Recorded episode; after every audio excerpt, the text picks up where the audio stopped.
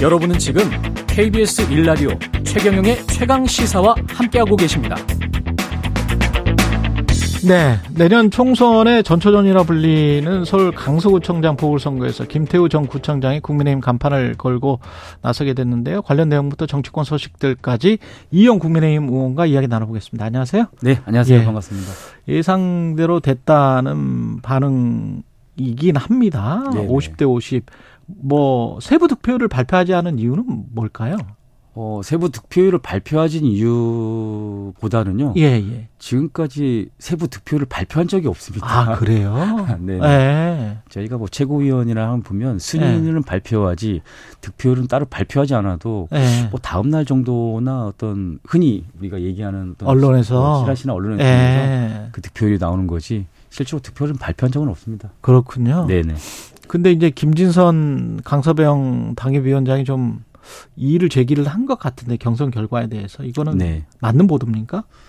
어, 그렇지는 않은 것 같습니다. 그래요. 네. 처음에 어, 후보자들끼리 이제 서약을 또 하거든요. 아. 이뭐 승패를 떠나서 결과가 나올 경우에는 음. 그 결과자에 의해서 어, 조건부 없이 돕겠다는 어떤 서로 간의 음. 서약을 음. 하기 때문에 어 저는 충분히 뭐 패배의 의미를 두고서 어, 우리 국민의 힘을 위해서 아마 돕지 않을까라는 좀 판단을 예. 하고 있습니다.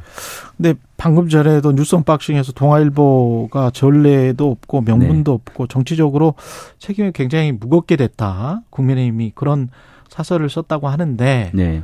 어떻게 보세요? 이게 조금 결국은 이제 보궐선거를 하게 만든 거잖아요. 어, 결과적으로는. 네네. 예. 근데 이제 저도 정치인이 관점에서 보면은 예.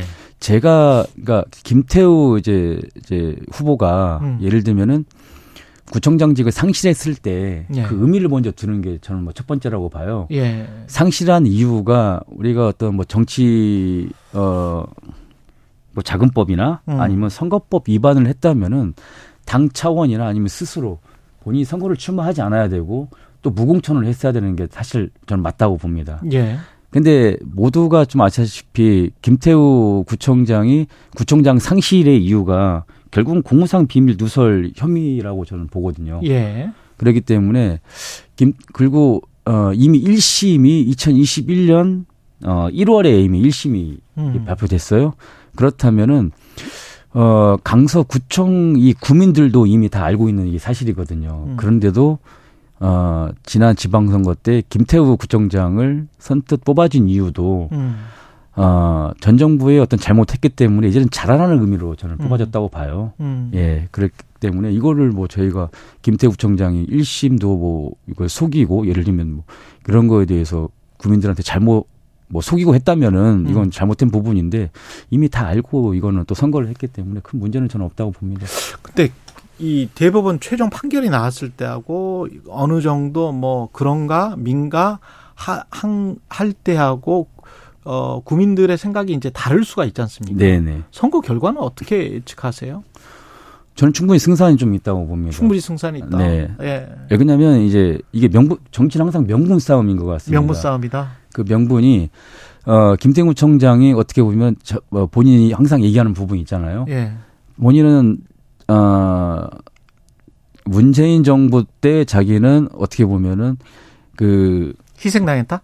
공무상 비밀 누설 혐의를 무든 받았지만은 네. 실제적으로 조국 전 민정수석이 검, 그 감찰 무마 시키려던 것들을 온 국민들한테 얘기를 했거든요. 내부 고발을 했다. 네네 네. 그런 거에 대해서 그런 주장. 네, 네. 그런 거에서 조사를 받고 또 김명수 대법원장 사법부의 유죄를 선고를 이제 받았다는 거에 대해서 이런 것들에 대해서 충분히 자신은 전 정부의 어떤 탄압을 받았다라는 것들을 어필할 수 있는 부분이 저는 충분히 있다고 봐요. 어. 그리고 더 우리가 좀, 어, 깊숙이 좀, 좀 들어가다 보면은 우리가 지난 대선을 이기고 지난 정부, 아니, 지난 지방선거에서 어떻게 보면 승리를 거두었잖아요. 예. 그렇기 때문에 어떤 이번, 아직까지 이번 어떤 보궐선거에 있어서 지난 정부의 어떤 잘못된 부분을 어, 다시 한번 좀 어, 우리가 되짚어볼 사항이 아닌가 싶습니다. 정부가 지금 취임한 지 1년 한 반 정도가 지났는데 네. 아직까지도 문재인 정부에 대한 심판론이 우세할 것이다. 강서구에서는. 저는 그렇게 봅니다. 어. 네, 왜 그러냐면 강서구청장이 어, 집, 지난 지방선거 때까지 아마 한 16년 정도 아마 독차지했을 거라고 전 봐요. 14년, 아, 16년. 그랬습니까? 네, 예, 16년. 예, 예. 네. 근데 16년이면은 예. 어, 이 구민들도 어떻게 보면은 16년 정도의 구청장을 민주당에서 했는데 예.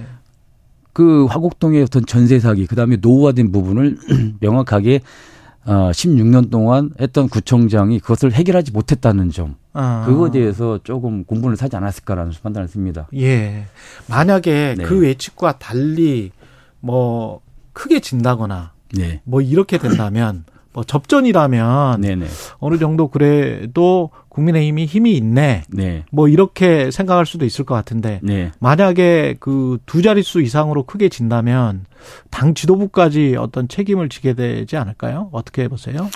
네, 물론 책임은 회피할 수는 없겠죠. 예. 회피할 수는 없겠지만은 저는 이렇게 생각합니다.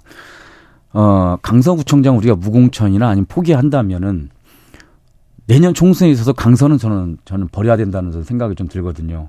우리가 총선에서는 그럼요. 이 무, 우리가 이걸 무공천을 하거나 아니면은 이것을 출, 출마하지 않았을 경우에는 아, 네. 예.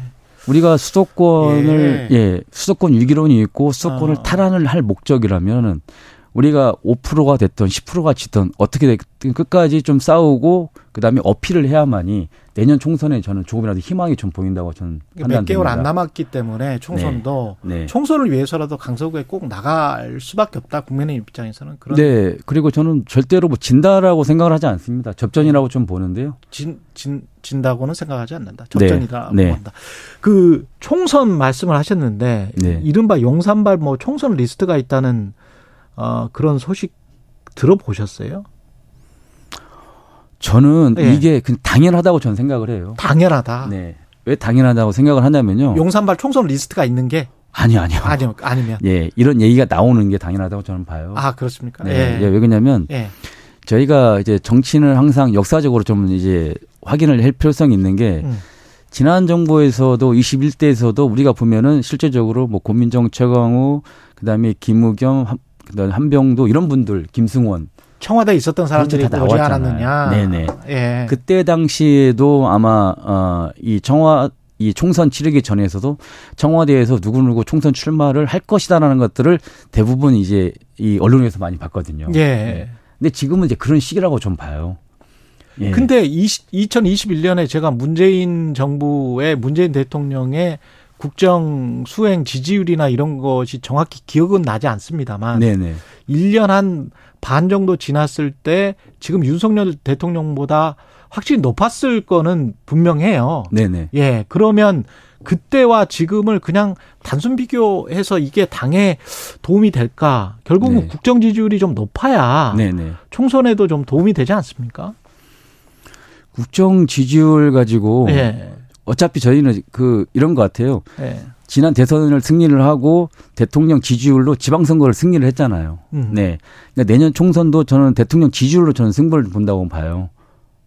그렇죠. 지지율로. 그렇죠, 예, 예. 그렇죠. 네. 어. 그래서 한 40% 정도 돼야만이 어느 정도 예, 승산이 저는 있다고 좀 보거든요. 대통령 지지율이 40% 네네. 돼야 된다. 네. 그래서 예. 지금 한 30, 한 7, 8% 정도 되는데 예. 아직 정기국회도 남아 있고 내년 4월까지. 워낙 여론조사 기관마다 좀 다르기 때문에. 예. 네, 네 다르기 예. 때문에 뭐 예. 그런 경우가 있는데 저는 순차적으로 좀 지지를 회복이 좀 된다고 좀 일단 판단이 되고요. 근데 다만 어 대통령의 국정 지지율과 다르게 예를 들면 내년도 총선이 이후에 과연 이제 어 대통령을 뒷받칠 만한 어떤 이 많은 의원들 우리 국민의힘 의원들이 예. 좀 생겨나야지 어떤 대통령의 어떤 이해도도 있고 국정 운영하는데 좀 더 도움이 되지 않을까라는 좀 판단을 해요. 그렇기 때문에 음. 저는 그런다고 해서 이 용산에서 출마를 하지 않는다고 해서 그런다고 해서 우리가 또 인재풀이 그렇게 넉넉한 편은 또 아니거든요. 예. 네.